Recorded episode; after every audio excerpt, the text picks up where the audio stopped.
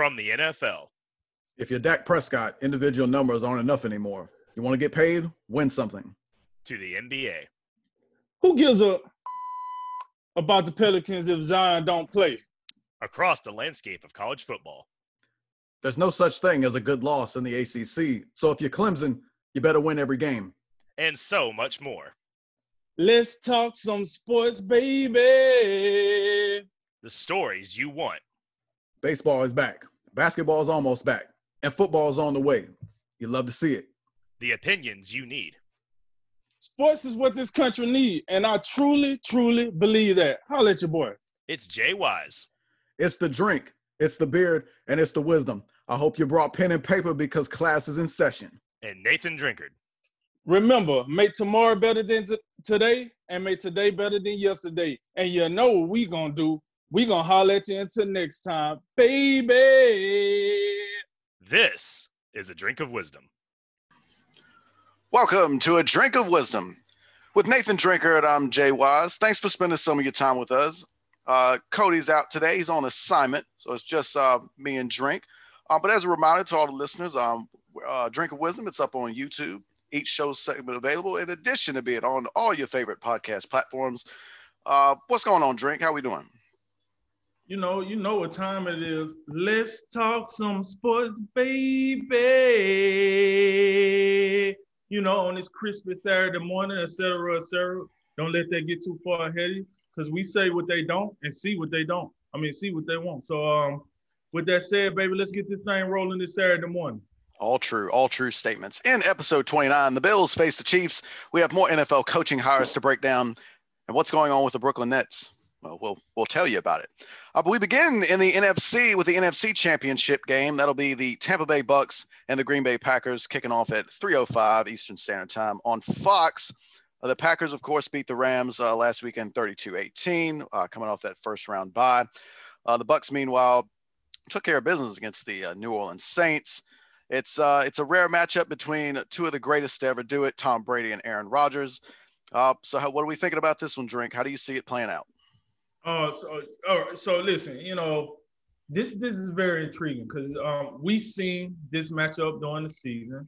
We've seen the results of that matchup where where it was probably, yeah, I think this was probably Aaron Rodgers' worst game of the season when when they played the Bucs during the season. It, it wasn't good. It was a blowout.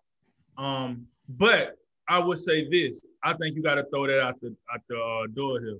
I think we're going to get a different product. I think we're going to get two not two totally different teams. I think the Packers will be able to move the ball better in this game than they was during the season. It was just one of them things. It was weird. Like when we was watching this happen during the season, we couldn't believe it. It was like, I mean, the Bucs good, but they're not this good, right? Like, man, Aaron Rodgers out here looking like uh, you know, a third of uh Nathan Peterman. Like he wasn't he wasn't hitting on nothing in that game. Um, so it did make you think like, oh, we might see um Jordan Love if he keep playing like this.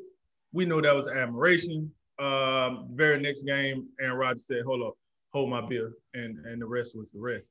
Um, so with that said, this particular game, we know that Vita Vea, the uh, defensive tackle for the Bucs, will be coming back.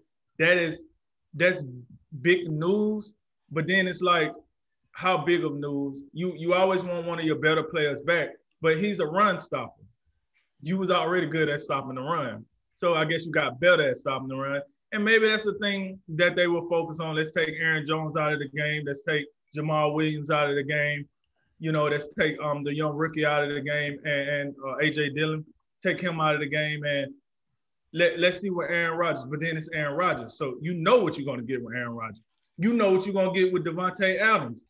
Hell, you know what you're going to get with Robert Tonyan, to be honest with you, if you you really want to go down the roster.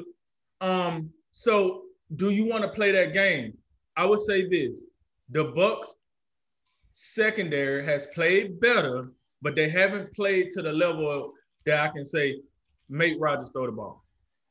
And some people say, yo, it's not many teams in the NFL where you can say that about anybody's secondary. Like it's Aaron Rodgers we're talking about. You know what I'm saying? This ain't Jordan Rodgers. We talking about Aaron Rodgers, you know? Um, so I understand that, but I think that's what you got to do. You can't let you you can't let them run the ball. Why? Because you're playing in Green Bay. And for some reason, when Green Bay get home games in the playoffs, some type of snow or some type of weather or something affects that game. Now, I know Tom Brady is used to weather conditions, but are we sure Mike Evans are? Are we sure Chris Godwin ready for it? Are we sure that Leonard Fournette is ready for it? Ronald Jones is ready for it. Uh, that offensive line. Are we sure the Bucs want that smoke in the snow in the month of January? We're gonna find out. Um, I do think that's gonna play a factor. I really do. Uh, because Tom Brady is the only guy we've seen on this level that, that can handle himself in that snow. We haven't seen that out of the rest of the, the Bucs characters. Um, Antonio Brown not playing in this game. So you can go ahead and take that factor out too. Like, oh, well, Antonio Brown some, he's not playing this game. So that doesn't matter. And then when you switch over to Green Bay, Green Bay, listen, they built for this. This is what they do. I'm still not the biggest fan of the line of trenches for Green Bay. I know you feel a little different about it. We will see. I can tell you this: if they go into this game and they control the the the, the um the trenches in this game, then I, I, I would get off the whole Green Bay South bandwagon. I leave it alone. They control the trenches in this game. I got to put some respect on it. But I want to wrap all that up by saying I think the Bucs is going to win this game. I'm looking at it 24, 24, 20, 24, 21. I think the defense, um, that because it can't be a high scoring affair. Because if it's a high scoring affair, the Bucs is out of here. If they keep it low, which I think they can, I think that's the type of game you win. So 24, 21. The Bucs. I don't think Tom Brady have a particularly awesome game, but I think he get enough from the running game, and he get a he he he throw for about they say about 250, two touchdowns, about the best you can get. Leonard Fournette, between Leonard Fournette and Ronald Jones, they get you over 100. And if they get you over 150 together, I think the Bucs got a good chance. So with that said, yeah, I'm gonna go. I'm going with the Bucs to win this one. I see the GOAT being back into the Super Bowl 24-21. Bucs over the Packs. Yeah, this is um first of all, just just want to just kind of reiterate what I said at the top. This is a this is a treat. It's something that we've seen, I believe, just you know three times where these guys have went head to head. I believe they had one in 2014. I think Green Bay won that one 26-21. Uh, maybe three years ago, New England won by two two touchdowns. Then you had this blowout that we had earlier this year. So um, you you just don't know how you know many more matchups like this you're going to get. So best to enjoy it and savor it because they, they don't come around very often. So we're and we were in all honesty, we were going to be lucky either way. It was either going to be uh, Brady and Rodgers or Brees and Rodgers. Can't can't right. really go wrong either way. Uh, but you know that first game was really really an interesting one. Uh, not only was that Aaron Rodgers' worst game of the season, that was the Bucs' best game of the season. So, um, and that but that was quite you know a while back. I do agree with you. I do think um, you know it's best to you know toss that one out and you know not let that one you know cloud your cloud your thought process all that much um, but it's it's it's just striking you know it's hard not to look at it all green bay was up 10 nothing in that game before this the wheels came off and tampa bay ends up winning 38-10 so you know green bay I, I would imagine they're looking at that first quarter and saying what you know what went right? Because we can't look at the second through the fourth quarters because nothing went right. So what did we do in that quarter that allowed us to get off to a good start and how can we sustain that? And the part about the physicality i think we i think green bay green bay's grown you know since that game. They've grown since last season. I don't i don't think they're the same team that you can necessarily punch them in the mouth and they're just not gonna you know resist at all. I think on both sides of the line um, they've gotten a little bit better. I'd still be a little bit more concerned about the defensive line, but Kenny Clark, uh, to me, he's playing he, he's playing next level. And you know how you know how I feel about you know Za'Darius Smith and Preston Smith. They're going to bring the heat. That's what they do. Rashan Gary, you know the young guy out of Michigan, he's been having a little bit of impact. Christian Kirksey, I like what he's been doing lately. You know in the uh, on the at the inside linebacker spot for them. And you know about the secondary. The secondary is going to do. Um, it's going to be out there. It's going. I think it's going to do a fine job. Mike Evans caught one pass in this first matchup, so that that has to speak to um, you know Jaire Alexander.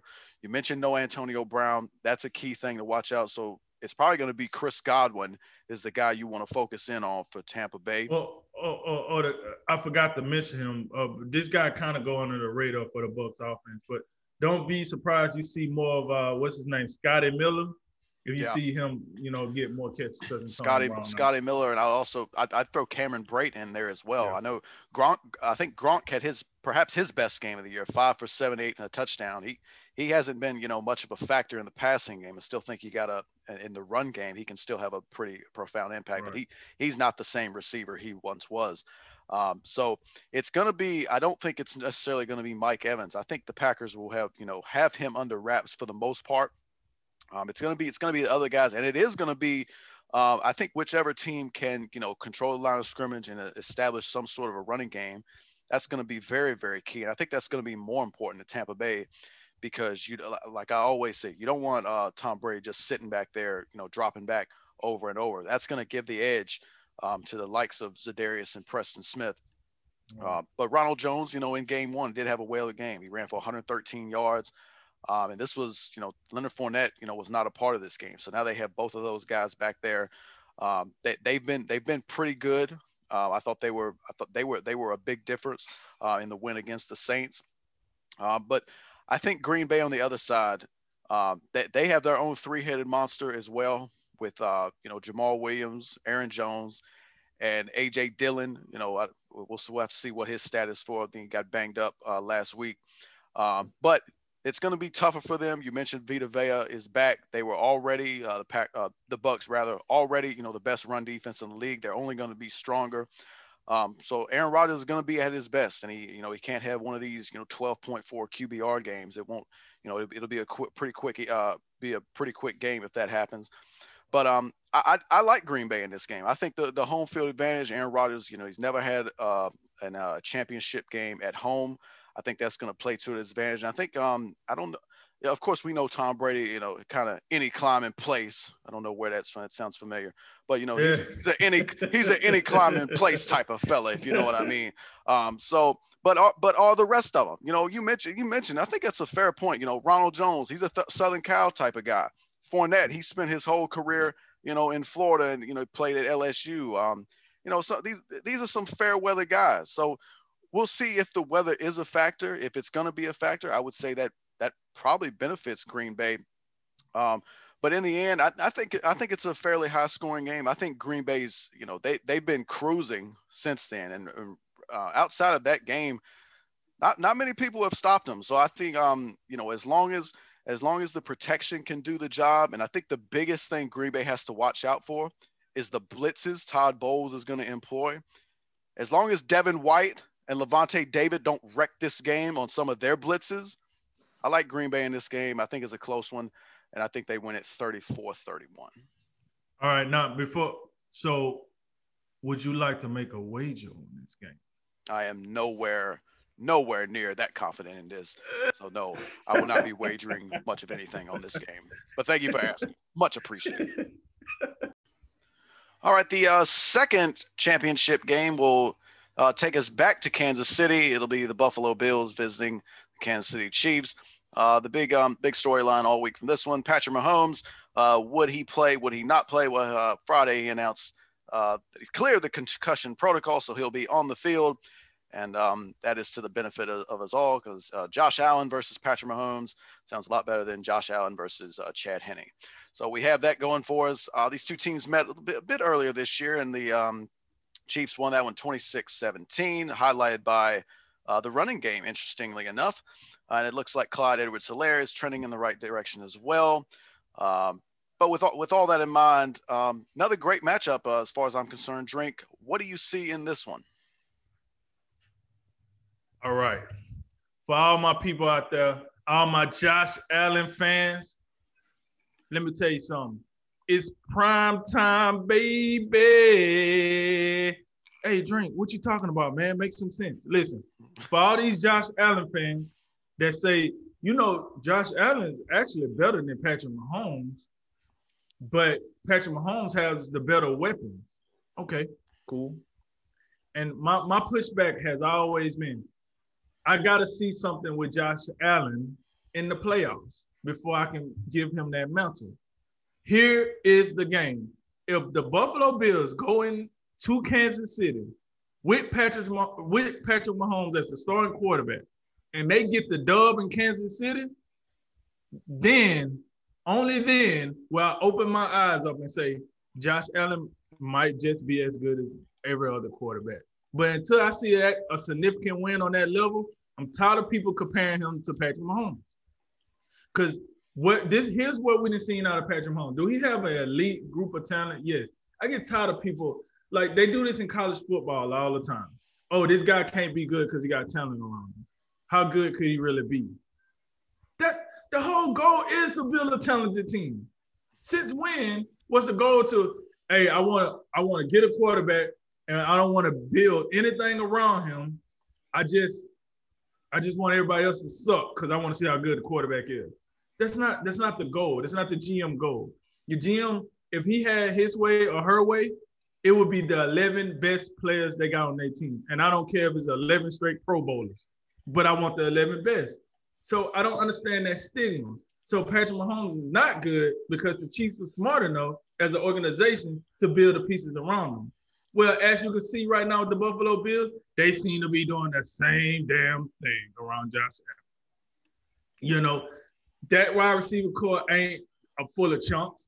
That's a reasonable wide receiver corps.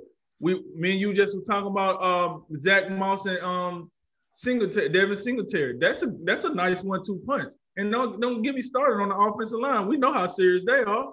So it seems as if oh, and I ain't even get started on the defense. So it seems as if the Bills are doing the same damn thing as Kansas City. So with that said, it is time for Josh Allen to show that if you give me some, if you give me time, I can deliver.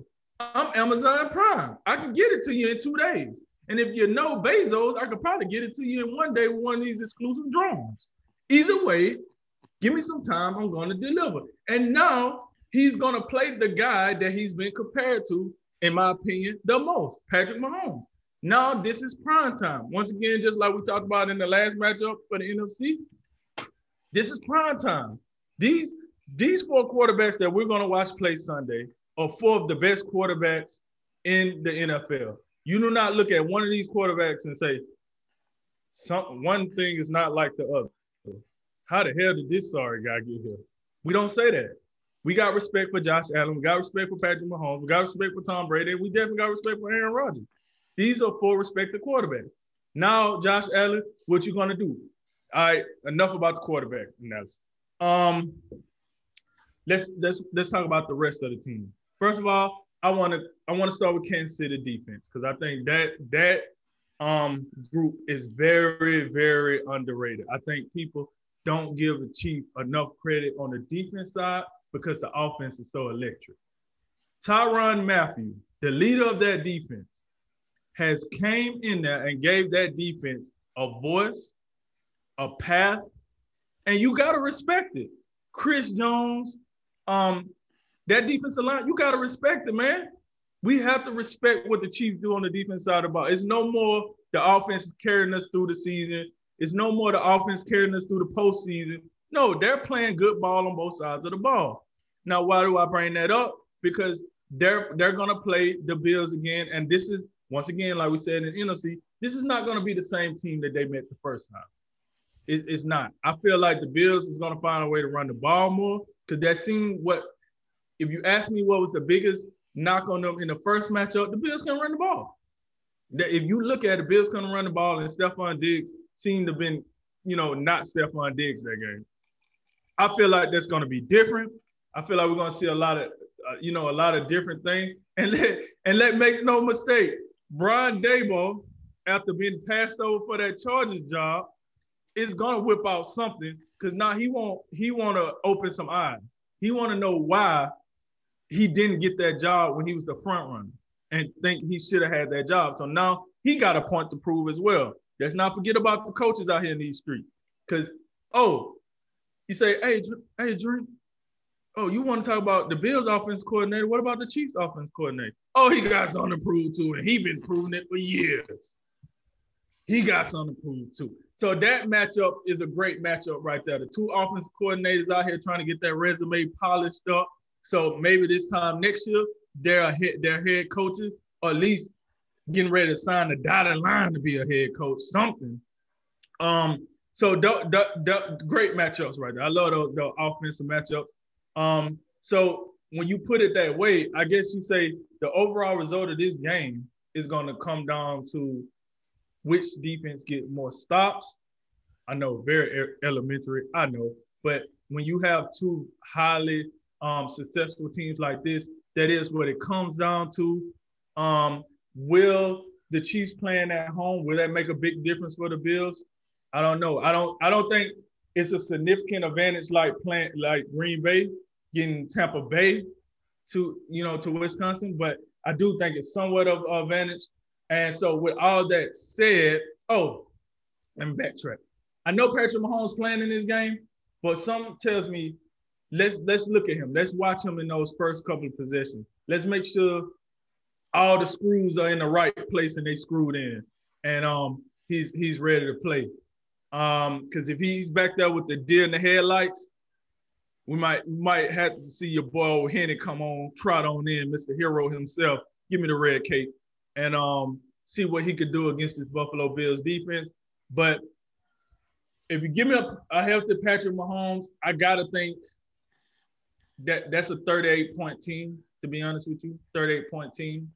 But I do think the Bills, the Bills is a 31 point team. So I, I could I see the line is the Chiefs by three. I'm gonna say the Chiefs by seven. I got a 38, 31, and, and I think they score more points in this game than they do in the NFC.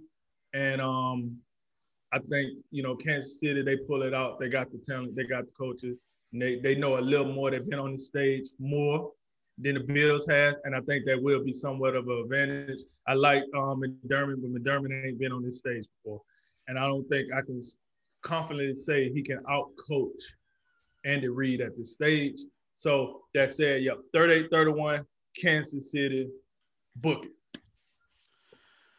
Yeah, I think uh, it's um I think it's somewhat rare in a NFL game you'd want to, you know, put your, you know, pick on the solely on the health of one guy, but to me all week that was, you know, my question. If my home if Mahomes ain't going to play, I'll take I'll take the Bills cuz I just, you know, as much as I liked what I saw from Chad Henne last week, um, you know, Chad Henne in a full game against, you know, this Josh Allen, who's, you know, exceeding all levels of expect of playoff expectations after, you know, last season's forgettable mess in the wild card round. Got to give him credit.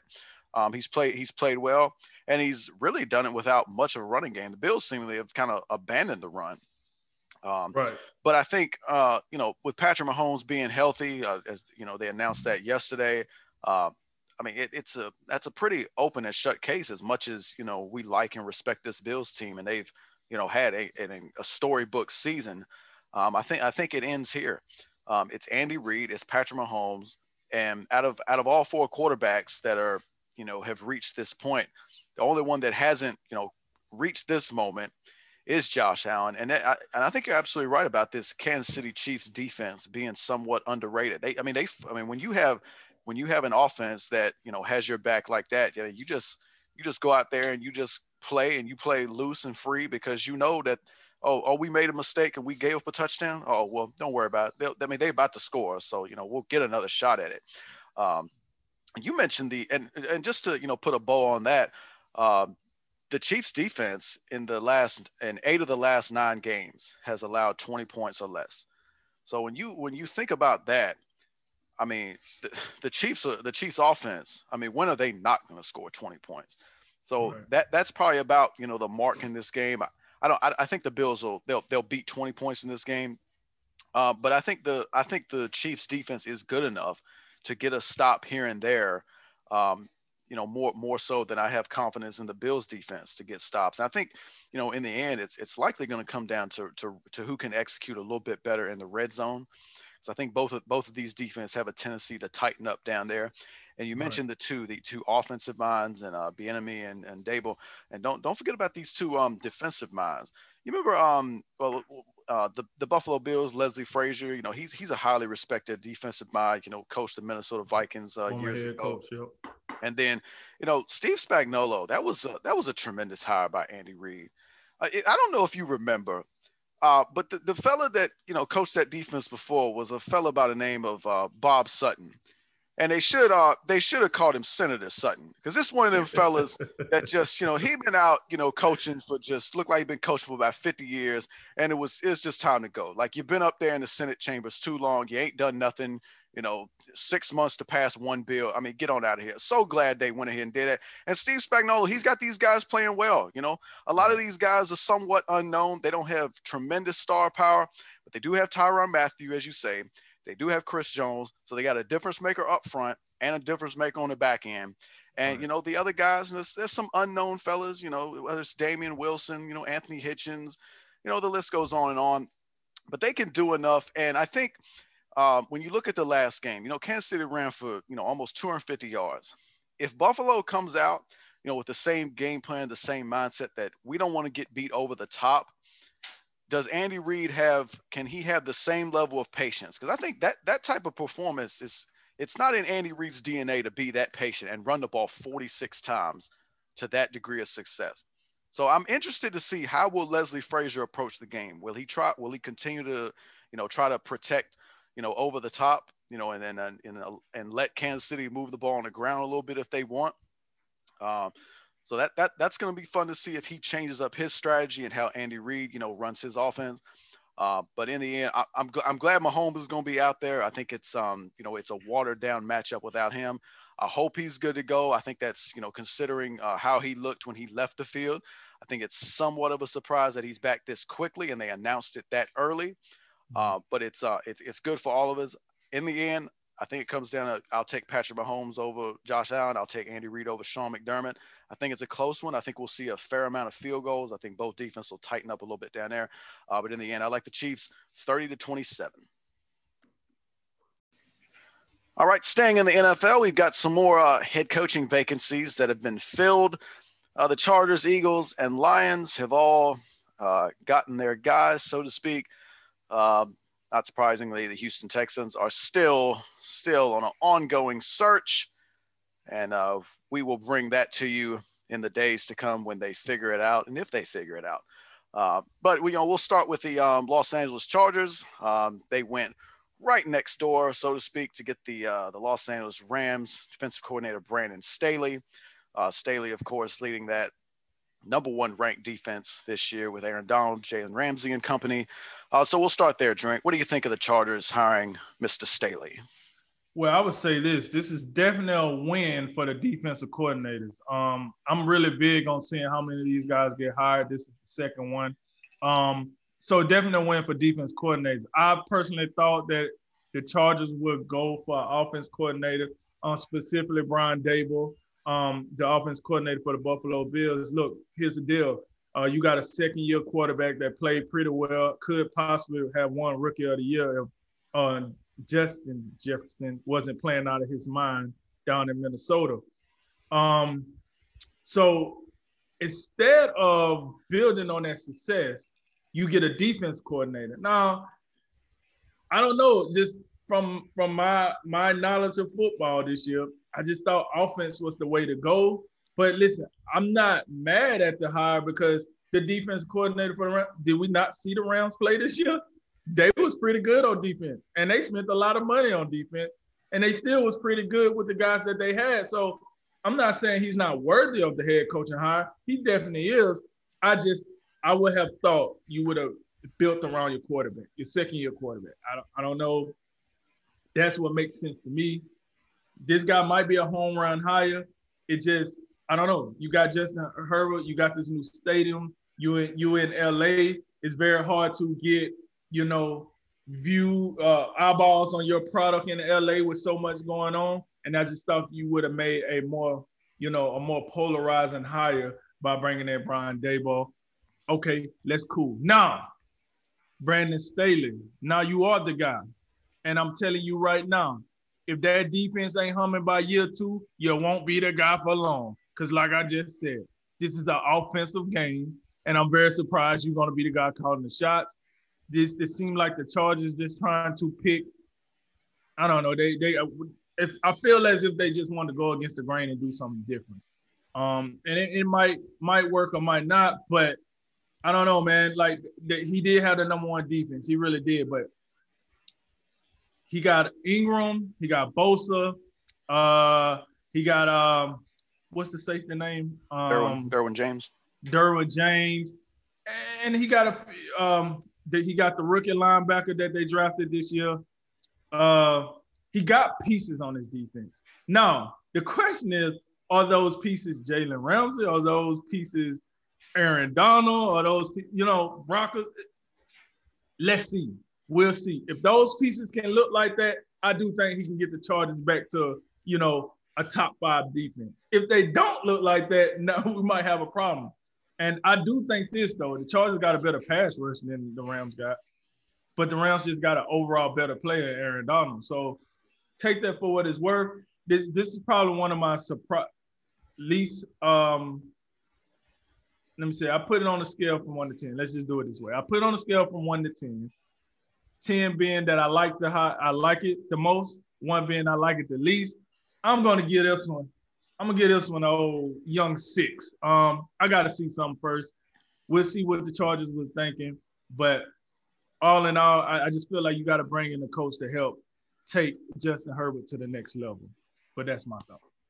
Yeah, I think uh, I think up front that's the kind of the, the the surprise factor. You know, when you have a a rookie quarterback come off really a, a really good first season, you know, perhaps the NFL Offensive Rookie of the Year, um, exceeding all expectations over there. Um, it, it's just curious that uh, you wouldn't prioritize, um, you know, an offensive guy to come in and kind of, you know, kind of be the lead man and um, in his growth and development, trying to keep that headed in the right direction. And uh, you know, I thought I, w- I was thinking, you know, as, as time went along, we, we I think we kept seeing more and more that uh, Bill's offense coordinator Brian Daboll was the guy linked to this job. Um, For whatever reason, that's not what happened. Um, I mu- it must have been just a you know a great interview, I guess. Uh, Bra- Brandon Staley, I mean, he did yeah, you know he's the he did lead this um, number one ranked defense that we just saw at the Rams. You know, you know something something to behold when we we kept referencing. We thought the you know Rams gonna have to you know pay down some of that credit card debt. It looked like they was Oh, building up. Uh, but um, they, they, you know, you talk Aaron Donald and you know Jalen Ramsey. Those are two the definitely the cornerstones. But it's it must speak. You know, something has to be said for perhaps Staley. You know, coaching up some of these lesser known guys and you know like uh, Michael Brockers, uh, Darious Williams, Troy Hill. You know, the list goes on and on with some of those guys. Um, they are Leonard Floyd, throw him in there as well, seemingly having a breakout year. Um, maybe that's something he can bring to um, to the Chargers um, in the same city. Um, they do have two. I don't think they. I don't think uh, Joey Bosa and Derwin James are quite on the same level as Aaron Donald and Jalen Ramsey, but they are two uh, building blocks, and hopefully.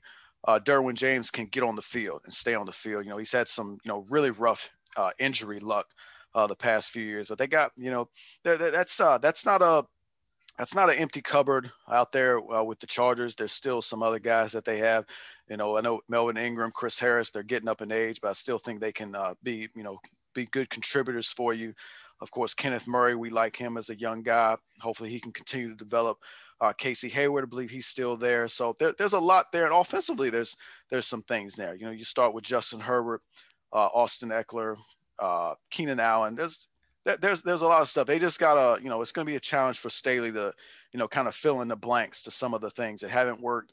I think the Chargers in recent history, they've been a team that have been, you know, seemingly hit by injuries more than most. Um, you know, maybe that can turn around for them. But I think Staley for him, you know, the first order of business is he's got to get, you know, a strong uh, offensive mind in there alongside of him to um, that can have a real good working relationship uh, with Herbert if he uh, if he can if he can get that um, established and they can get that moving in the right direction, you know, we'll, it could be something uh, to behold. Uh, but you know, there there's always for me a, a, a wee bit of skepticism when a guy's been a coordinator for one season and he's been a position coach, you know, besides that. So that's not quite the resume I'd like to see, but you know, we'll give him a fair shake and we'll we'll see how it turns out for him. Did you say resume?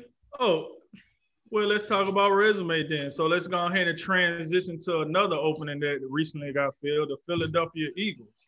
And speaking of resume, man, I had to whip out Google and Wikipedia to find out oh um Nick Sarnecki. Uh, how you say that last name? I believe that I believe that's Nick Sirianni. There we go, Sirianni. Right, boom. All right, so for all the folks that was like me and um that that didn't know, hey, this guy was the he was the the, the offense coordinator for the the Colts three the last three years. We know what this about, but before I give away too much, tell us what you're thinking about that hire. I, I, I must say I'm not the Philadelphia Eagles have been a team that is just and an organization that they have just seemingly disintegrated the past year and it just utter chaos. I don't have much of a clue uh, what they seem to be doing. Uh, Doug Pederson, it was a really strange year for him, all the way up to you know, you know, giving us a, a taste of you know what it's like to have Nate Sudfeld throw passes on the last game of the season. You know, the relationship between Carson Wentz and Doug Pederson. you know, that became irreparable. The Eagles, the management made a choice to get the coach out of there. Uh, you know, I, I guess they have, I guess in the end, management and ownership still, you know, has Carson Wentz. You know, they want him to be the guy. I think Carson Wentz is repairable. I don't think. Uh, I don't. I think there's some culpability with uh, the coaching staff not being able to get the best out of him. I think when Frank Reich left for Indianapolis, you know, maybe that was the beginning of that decline. Um, you know, I don't, and I don't know. Maybe uh, Nick Sirianni, you know, coming uh, from the, you know, the tutelage of Frank Reich, maybe he, maybe he can be the, the, um, you know, that tonic that get that, you know, helps him rebuild himself. Because you know, last year was forgettable to say the least. Um, that that has to be the play. If that's not the play, then it's. I don't think it makes much sense at all. This is um, a, a, relatively unknown guy. I mean, when you think of the, you know, the candidate that people were thinking from the Colts was, you know, the defensive coordinator Matt Eberflus, and um, he's he's he's definitely he's not, you know, he is not um he's not he's not a guy who's getting a head coaching job. It appears. So this one, this one's a little bit curious. I, I don't have a sense of how it'll work, but it's got it's got to be with the quarterback in mind. That has to be his primary focus. But there's going to be there's a lot of work to do. You know, you look you think you look at the Eagles, you know, up and down the roster. Um, that Super Bowl seems almost a lifetime ago. You know, right. some of these guys, uh, you know, whether it's Lane Johnson, whether it's Jason Kelce, we know Jason Peters is, you know, just old at this point. You know, a lot of these guys are of advanced age, you know, and you can also go on the defensive side of the ball. I mean, Brandon Graham, Fletcher Cox, I mean, those are two of your cornerstones on defense. But how much longer are you going to be able to, you know, fully rely on them? I mean, so they, they got to, they have to do a bit better, you know, as far as drafting and just kind of restocking – you know, young talent. I mean, it goes and it, goes up and up and down the roster. I mean, you continue what the wide receivers. I know you got Jalen Reagor, but outside of, you know, we don't know how good he's going to be. I mean, we've been talking about, you know, Alshon Jeffery and DeSean Jackson, just weekly no shows. You know, you can't find them. Collecting um, a stimulus checks. There's a there's there's a there's a lot of work for him to do. Um, it's it, it it's it seemingly doesn't appear to be the best of jobs uh, th- job number one, fix Carson Wentz. And oh, by the way, J- Jalen Hurts is still there. So Carson Wentz is still going to have him looking over his shoulder. He's had that his whole career, whether it's Nick Foles, now it's Jalen Hurts. Um, it's going to be a team. It's going to be a joint effort between Sirianni and Carson Wentz. Um, that is going to be that's going to be what he's judged off of and I, and I can't disagree with nothing you said. I, I feel 100% that same way about this hire. Um, I would say this when when I do my scale from one to ten, I think this hire has the potential to get as high as an eight. But right now, I'm looking at it as a five. Why? Because it's kind of like college football. Some of these kids in college football, they commit to a team for a coach and then that coach leaves, and then they're kind of locked into an agreement, or they go into the transfer portal. And people always say, you don't commit to a team for a coach. You commit to the team for you, or you commit to the team for the team, but never do it for the coach. I feel like old Nick here might be getting the short end of the deal because he's like, it's almost as if he's committing to this team for the quarterback and a specific quarterback, and that quarterback is Carson Wentz. But what happens when Carson Wentz, if he comes in and say, I still don't want to be here? What happens if he pull a James Harden? And I, I, I don't think we're good enough to win. I don't want to be here. And he still demands a trade. Now you just hired this guy for what? I hope he can coach coach up uh, Jalen Hurts. I hope he ready. I hope he come in here knowing that he might have to coach both of them. Because this is not a guarantee that this is going to make Carson Wentz happy. Now, do I think they didn't talk to Carson Wentz about this hire? Yes. I do think some talks didn't happen, and Carson Wentz might have said, eh, let, let's see what it do. But if that doesn't work, you just brought this guy here for nothing. Because I don't know if he's a Jalen Hurts type of coach. Could be. I could be totally wrong. But I, it's nothing like you say. It's nothing in his resume that leads me to believe that. And so, with that said, I, you know, I hope it work out. But uh, like I said, I'm at a five with this one. Until I see something, I, I'm I'm not the world's biggest fan of it. So, yeah, man, I, I hope it works. But I, I would like to hear first and foremost, if I was an Eagles fan, I would like to hear Carson Wentz come out, have a press conference, or do something on his social media, whatever case might be, and endorse this hire. That would make me feel better. Until I hear an endorsement of this hire, I just think it's you know, it's a, it's a, you know, it's just um, for a lack of word, it's just like a sideshow or something. I don't know. I'm not a real big, believer in it, so we'll see. But it got a five on my confidence scale right now. All right, yep. Last one we'll get to is the Detroit Lions. Uh, they've went with Dan Campbell. Um, a lot of experience coaching uh, NFL tight ends, we believe. You know, he worked as an interim coach for the Dolphins back in 2015. Um, other than that, not a whole lot from my perspective on the uh, resume. Um, what what what are your thoughts on uh, the choice the Lions made? Ain't this the same bull crap that the Cleveland Browns did with Freddie Kitchen? That's I I gotta admit that's um I did I did think of Freddie Kitchens just for a brief moment uh, when I when I thought of this. at least though I gotta I gotta say at least Campbell has been an interim before. He's, he's got some interim coaching interim head coaching experience for whatever it's worth. We know Freddie Kitchens so, was never an interim guy before that. So let's think about this. Hey Dan Campbell, you are so good. We're gonna make you the interim coach, and then when that when that goes away, we're gonna turn you back into a tight end coach. Thanks, Dan. Like I don't get. I mean, I don't get it.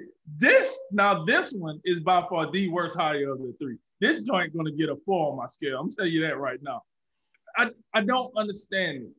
I'm a big believer in it's a process, right? And in that process, right, you be a position coach, and then you learn that position and then you learn multiple positions on that side of the ball. Then you might move up to be, let's say, a associated head coach or co um I'm not head coach, associated um coordinator for whichever side of the ball you're on. You know what I'm saying? And then you learn how to kind of do that for a little while. Then hopefully your skills then showed enough where you you bump up to be a coordinator the, the no crap coordinator, whether it's offense coordinator, defense coordinator. Um, and then, you know, two, three years, you end up being a head coach if you still, you know, um, at the top of your game at that time. This whole position coach to head coach thing, this ain't it. This is not it. Like, how many of these failed head coaches do we got to see before we realize we might want to make them work a little harder? I'm sorry. But if your best card, and I'm not talking about you personally, but I'm saying if your best card for Dan Campbell is he was the interim head coach, but then after he was the interim head coach, he didn't become a coordinator or he didn't become a head coach, and all that's not good enough. Is, he was an interim head coach for the Dolphins in 2015. It is 2021, and now he's a head coach. Give am I missing something in those five to six years in between why he wasn't a coordinator or a head coach during that time?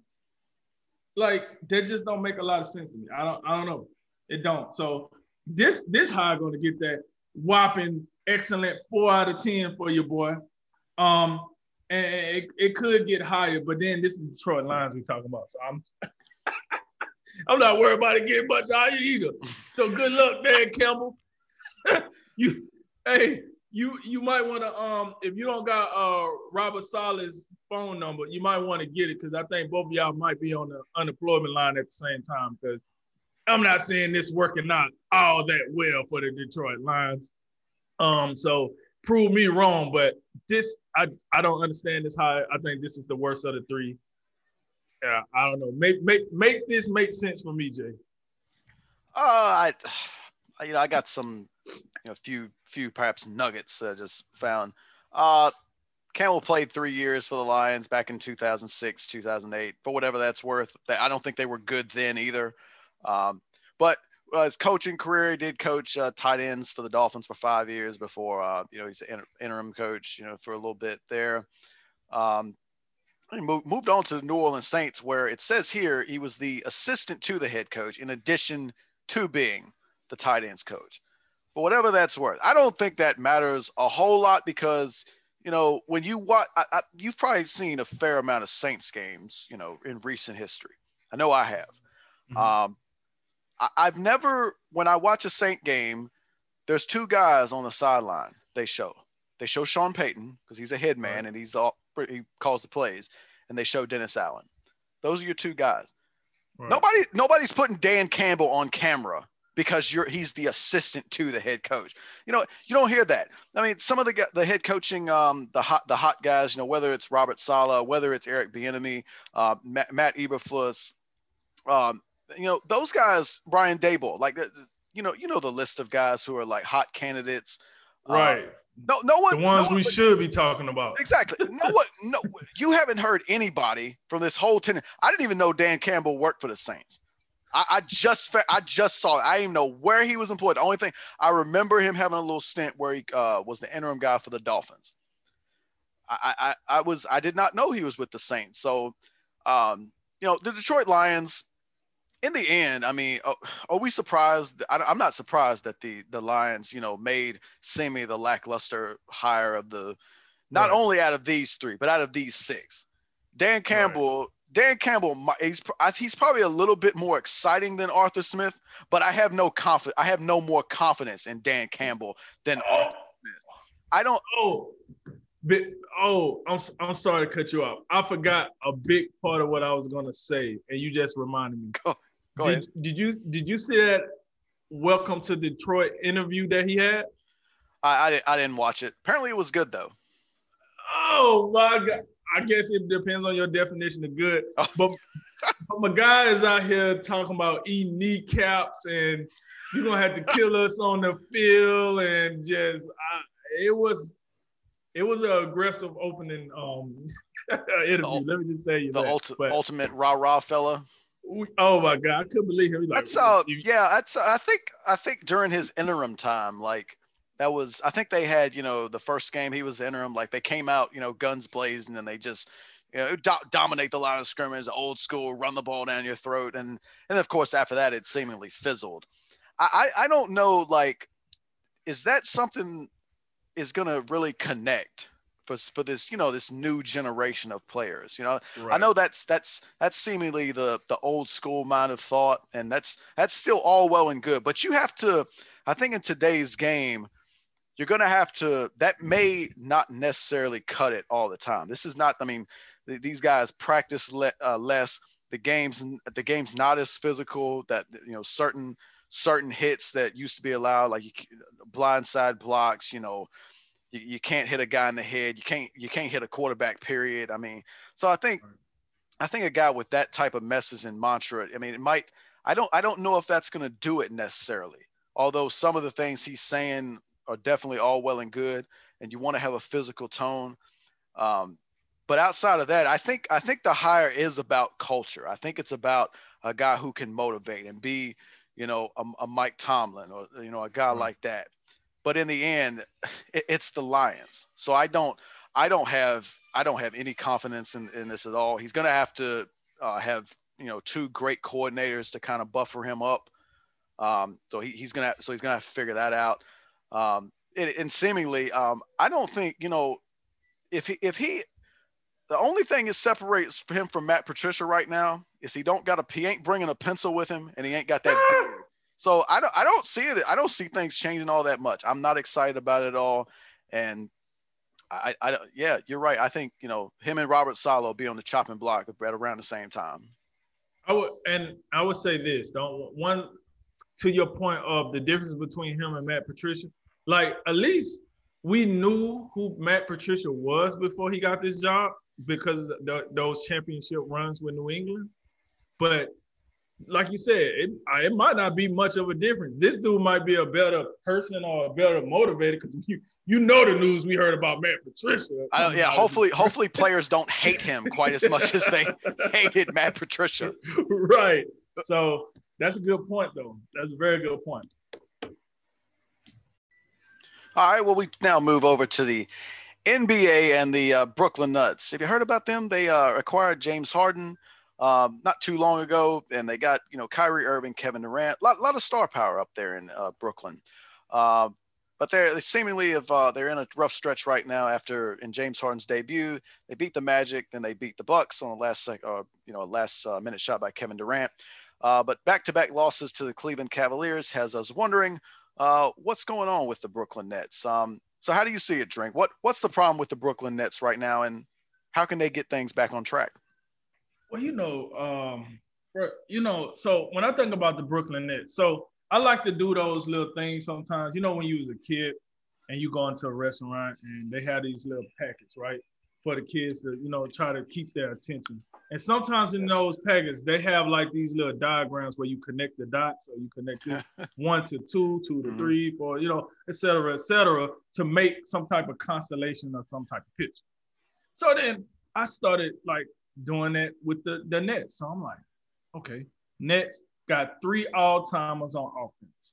They gave away their best defensive player, I think, in in Jarrett Allen. And then I'm like, why would they do that? What in the world would they? Who is the head coach? Oh, Steve Nash had his best years with the Phoenix Suns. And what did they not do? Oh, they didn't play defense. Then I'm like, who who the hell is advising Steve Nash? Oh, Mike D'Antoni. Mm. And what mm. what is he known for? Oh, what do you know? He don't play. He don't like to coach defense either. I'm like, oh, this is getting. Oh, this is getting a little spooky around here. Oh, we we just blatantly not gonna play defense. Now the problem with that is, okay, cool. If you don't want to play defense, now your mantra has to be, we need to outscore the other team. That's always how Mike D'Antoni looked at it. I'm fairly confident that's how Steve Nash is looking at it. And then when you're KD, Kyrie, and James Harden, you probably look at it that way too. Like, listen, defense is not my strongest point, but boy, I can fill the bucket up. All right. So if that was the strategy, cool. No big deal, guys. Let's just go out here. We'll throw up 130 and we'll call it a day. Well, then I said, okay, cool. That might happen. So then I see the first game against the Cavaliers. Now we do know, as you reminded me, hey, James Harden came out the box swinging in his first game with the Nets. Since then, and we have to remember those games in the earlier, I think uh, Kyrie missed the first three games that James Harden was playing there. So those games was without Kyrie Irving. So we know when Kyrie Irving come back in the mix, we got to figure that out too. My problem with the Nets is this right now. It ain't about figuring out anything. It seems as if it can work schematic wise. KD, like like you have said on multiple occasions, KD can play all over the court whenever, however. KD is, is a, a fit no matter how you do it. So the, the, the friction we thought was going to be between James Harden and Kyrie. But last night, without KD, it seemed to work fairly well. Whoever bring the ball up, the other one play off the ball. We'll figure out, you know, what you do if you want to go one on one or we want to run these sets or whatever the case might be. Which is fine as well because when you have a three-headed monster, some someone will be without the ball. That's just how that's the nature of the beast. Boom. If if I remember correctly, Kyrie made a, a pun against his old ex teammate LeBron James. He said, I quote, it feels good to finally be on the team with a guy that can make that damn shot too. And he was referencing to one KD Kevin Durant. And I'm not against that because we have seen KD make shots. We have seen Kyrie make shots. But we also seen LeBron, it might not be as pretty as KD or Kyrie or uh, James Harden, but it's still effective. If he drives to the goal and dunk on you and get an and one and make the free throw, it's just as effective. I don't care what you say.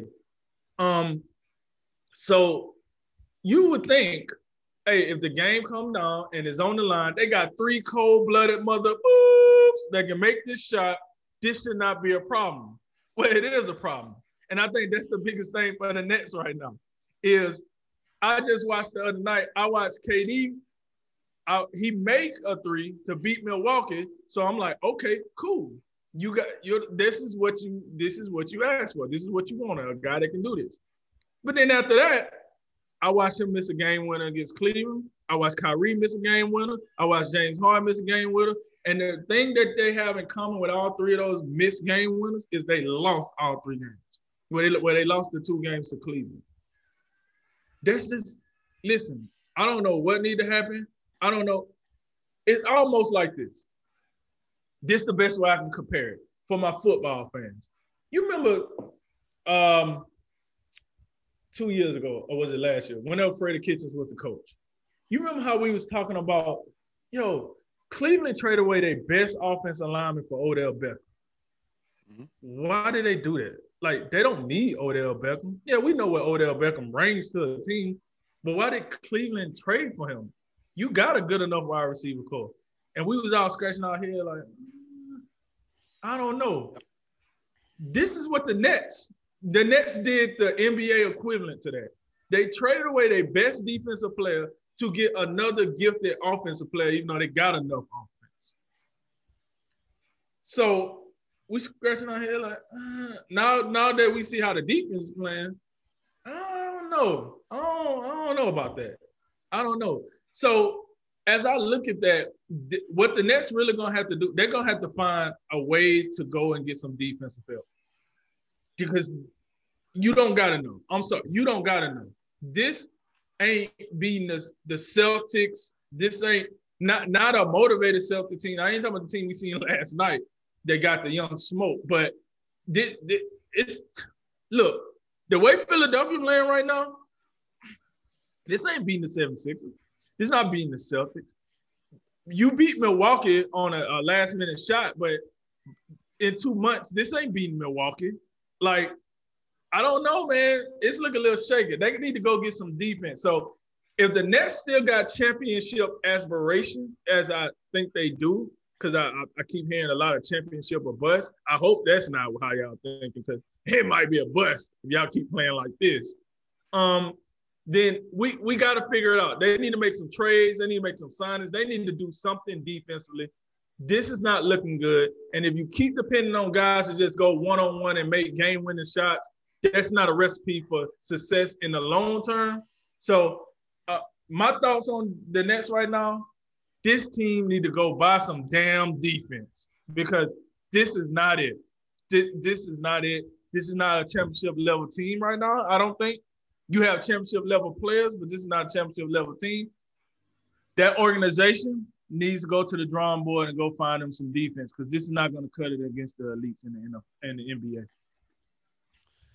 Yeah, this was um kind of the question I had, you know, off, you know, the this is the entire time, even before the season. Mm-hmm. Like, I think we, I think we know the Nets are, you know, going to have, they're not going to have a lot of trouble scoring points. I mean, they're simply too gifted. Um, and you add James Harden to that. I mean, you only increase that. You only increase the, you know, the, the just offensive, you know, avalanche that you can, you know, bestow upon people. Not, not all that dissimilar. Probably, probably like even, even greater than some of these Phoenix teams Mike D'Antoni, you know, coached once upon a time.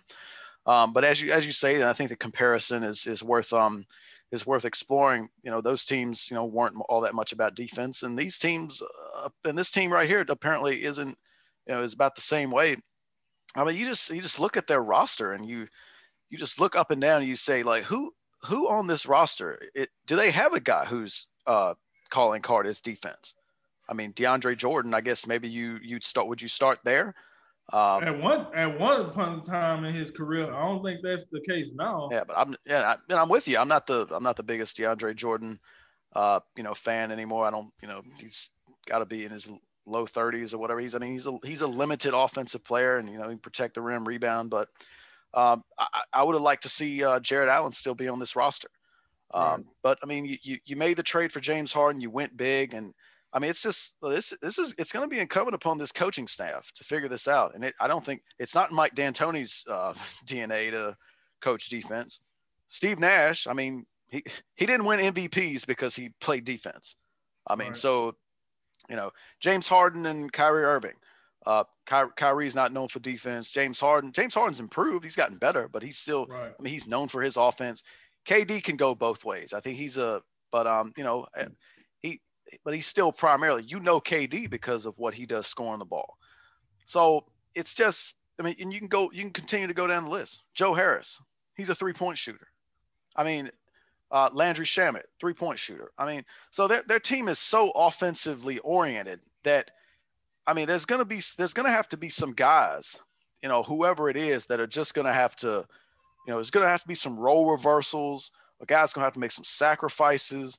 Th- There's going to have to be some guys that take it upon themselves to get better on defense, or you know, take a take a few less shots um, to to go at you know, you know, locking down on the other end because every everybody can't score all the time. Scoring is not going to be the problem, but when you allow a team to shoot, you know, uh, you know, in low 50% from the floor, I mean, you're already behind the power curve. That's what that's what Cleveland did in these two games, and they they they shot a high percentage. And I believe I saw a stat, you know, not to uh, you know a little bit earlier this morning, that 40% of the uh, uh, Cleveland Cavaliers shot attempts in these two games were uncontested. That really and that really isn't even, you know, talk about um you know X's and O's. That's that's probably that's an effort issue probably. So Right. I mean, this this is we're gonna find out about not only about these players, but this is where we start looking at a guy like Steve Nash, a guy who you know, from what I've heard, you know, when when Steve Nash got hired, I believe Kyrie and KD were like, yeah, this is yeah, this is good. We like this. Um, so well now that's what we're, we're, we're gonna have to look at him and say, okay, now you want to start coaching? You're nine. They're nine and eight right now at about the you know the quarter mark of the uh, of the season. Um, and nine and eight, you know, that's that's not going to get it done. You're going to be, you know, a seven, eight seed, or you know, it. And the, and this team, as you say, this is a when you have James Harden, Kyrie Irving, and Kevin Durant, not, nothing less than a championship, I think, will be acceptable in the end. Um, but at the same time, on the other side of this, to play a little bit of devil's advocate, when This you when, when you bring when you bring this amount of star power together, it does it does take time. This is only James Harden's fourth game, uh, and KD in the second of these two games didn't even play, so they have that. Maybe Cleveland is a little bit better than we give them credit for. They're right now, I believe they're in the five slot. So I mean, they got Andre Drummond, Collin Sexton's playing great, Jarrett Allen, who they who they uh, uh, Brooklyn trades to Cleveland. He had two good games. We know he can play. Um, Darius so- Garland. Darius Garland. So I mean, Cleveland could be a team that's a little bit on the rise. Um, and you're, I mean, we've seen similar things this before. If you you go all the way back to the uh, the first season LeBron had in Miami with D Wade and Chris Bosh. I mean, they were they were eight and seven or something like that early on in their first year. It takes time, but when you bring this amount of star power together and you don't see instant results, it's a it's a natural thing to, for people to get impatient. And it would definitely be in this, their best interest to get things turned around quickly, because the the East is it's not the same old East. We know we know about Milwaukee, we know about Boston. Philly's off to a really nice start. Seems like Doc Rivers is doing good things up there. I think Joe Em- Embiid is off to a really good start this season. Um, so it's a, it's a competitive Eastern Conference. It's not a foregone conclusion, even though it may look like they're the most talented team. It's gonna it's gonna take more than talent, and it's gonna take some amount of defense and resistance for Brooklyn to go where we think they should go. Uh, and before we wrap it up, I would say this for anybody that's listening to this segment. Listen, I'm not hating on the Nets. I, I actually the reason I, I you know, we want to talk about the Nets right now is because we're hoping that the Nets turn this around. In in my perfect world, right, for the NBA Finals, I would like to see the Lakers and the Nets. Why? Because I think that's probably the biggest storyline we can get. Yeah, I understand Philadelphia, and you know they've been around for a little bit, and I understand maybe it's their time. And I got the, the lineage, the, the history lineage between the Celtics and the Lakers. Or uh, let's say maybe if the Lakers don't get it, you know what I'm saying? If it's the Clippers, who would want to see the Clippers versus the Nets? It's just it's a matchup that we're hoping we get at the end to have five, you know, all star. You know what I'm saying? like that game, that would be a crazy series. But the fact of the matter is this: they just got to play better defense if we hope to see that. So I just don't want everybody to think, "Hey, this dude just out here hating on the Nets." No, I actually want you to play better so we can get the overall end result. So. All right, time to finish off with rapid reaction. A lot of topics, a little bit of time. Take us away, Drink. Let's roll, baby. Baseball Hall of Famer Hank Aaron has passed away at the age of 86. Your thoughts on this on his legacy, Jay? Uh, not enough time in a day to talk about the greatness of Hank Aaron, but uh, quite quite simply one of the best to ever do it. Uh, some still regard him as the uh, true and rightful home run king with 755 home runs. Um, but f- you know, overall, fantastic career, and you know, loved and cherished by everyone that uh, everyone that knew him. Notre Dame football is being placed on a one-year probation for recruiting violations. Big deal, little deal, no deal. All right. So funny thing, right? Notre Dame is one of three teams that got put on violation for the same recruit. Um, it was like Notre Dame, Florida, and I think the third team. The third team eludes me.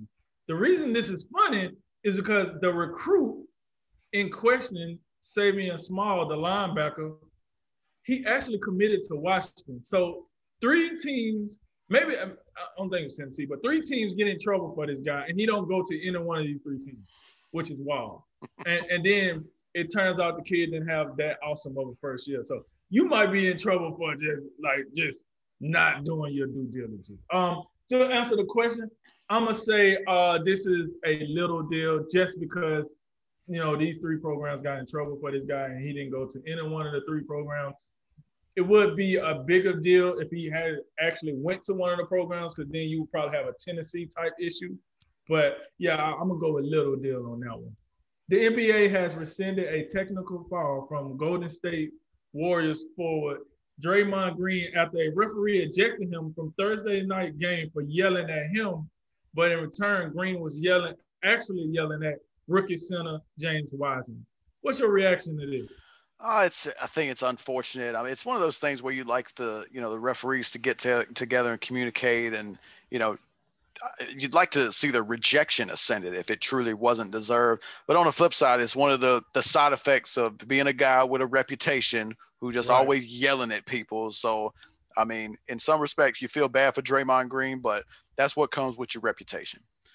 Former Lions head coach Matt Patricia is returning to New England to work for Bill Belichick and the Patriots.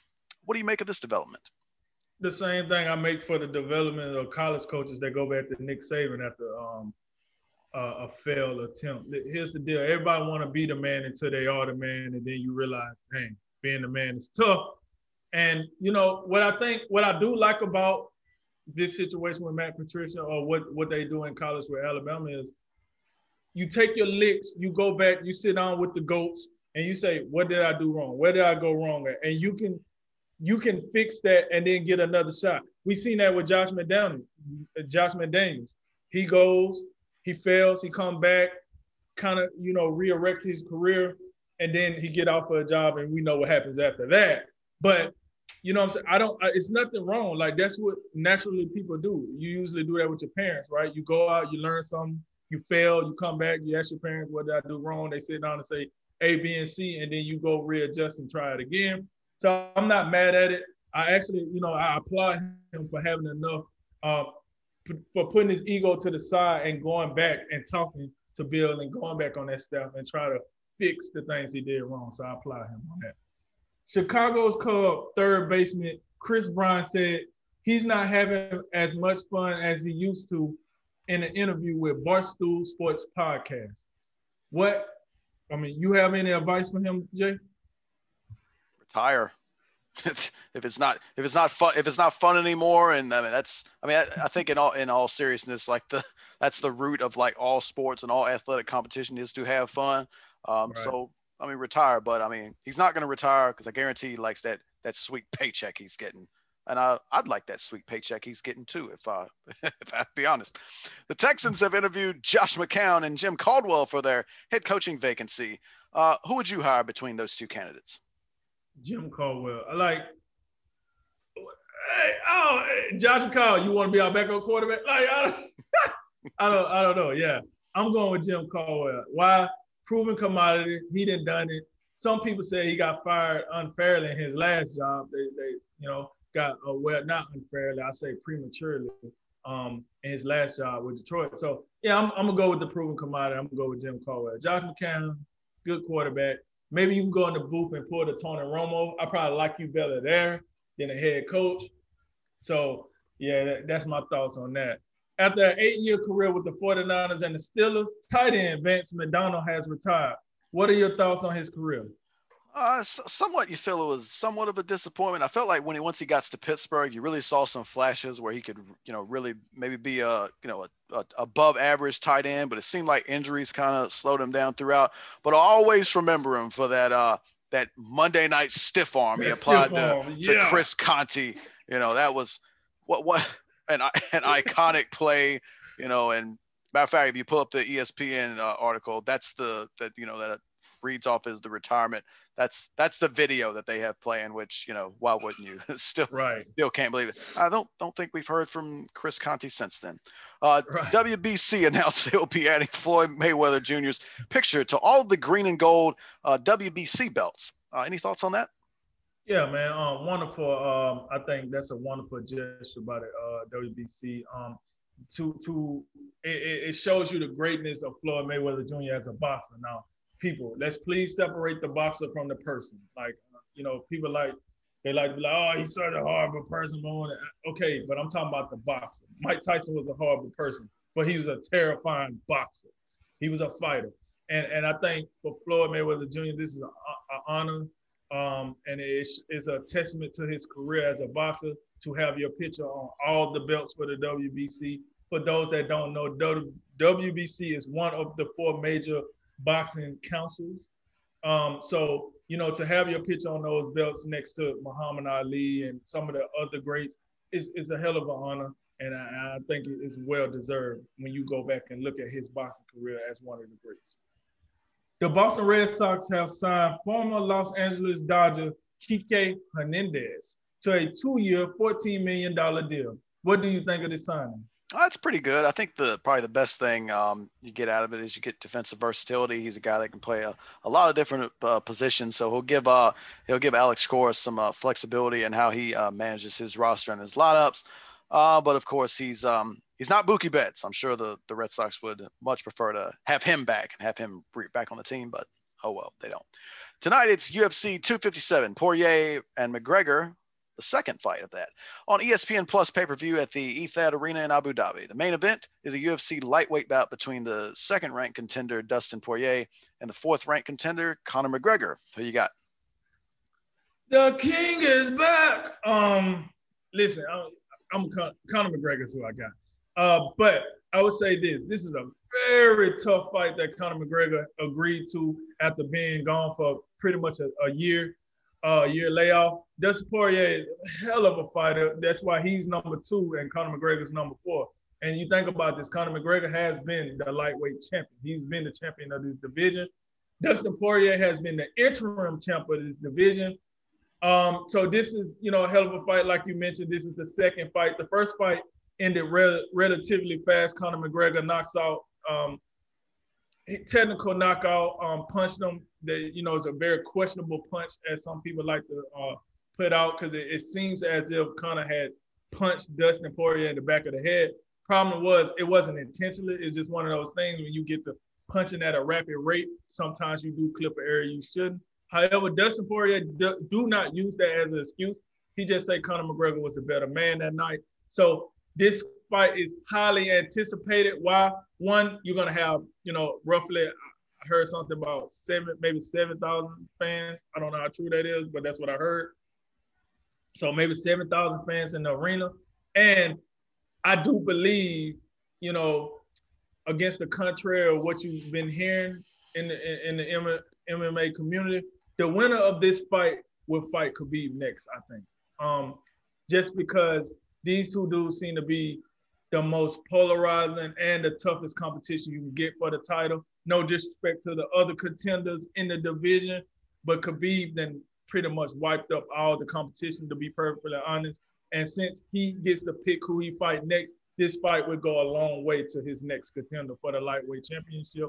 So Conor McGregor, I think he get him out of there in, in somewhere in the first four rounds. I don't think it goes as fast as the first fight, just because Dustin Poirier is a different fighter, a tougher fighter, and he'd have been through a lot since the first fight.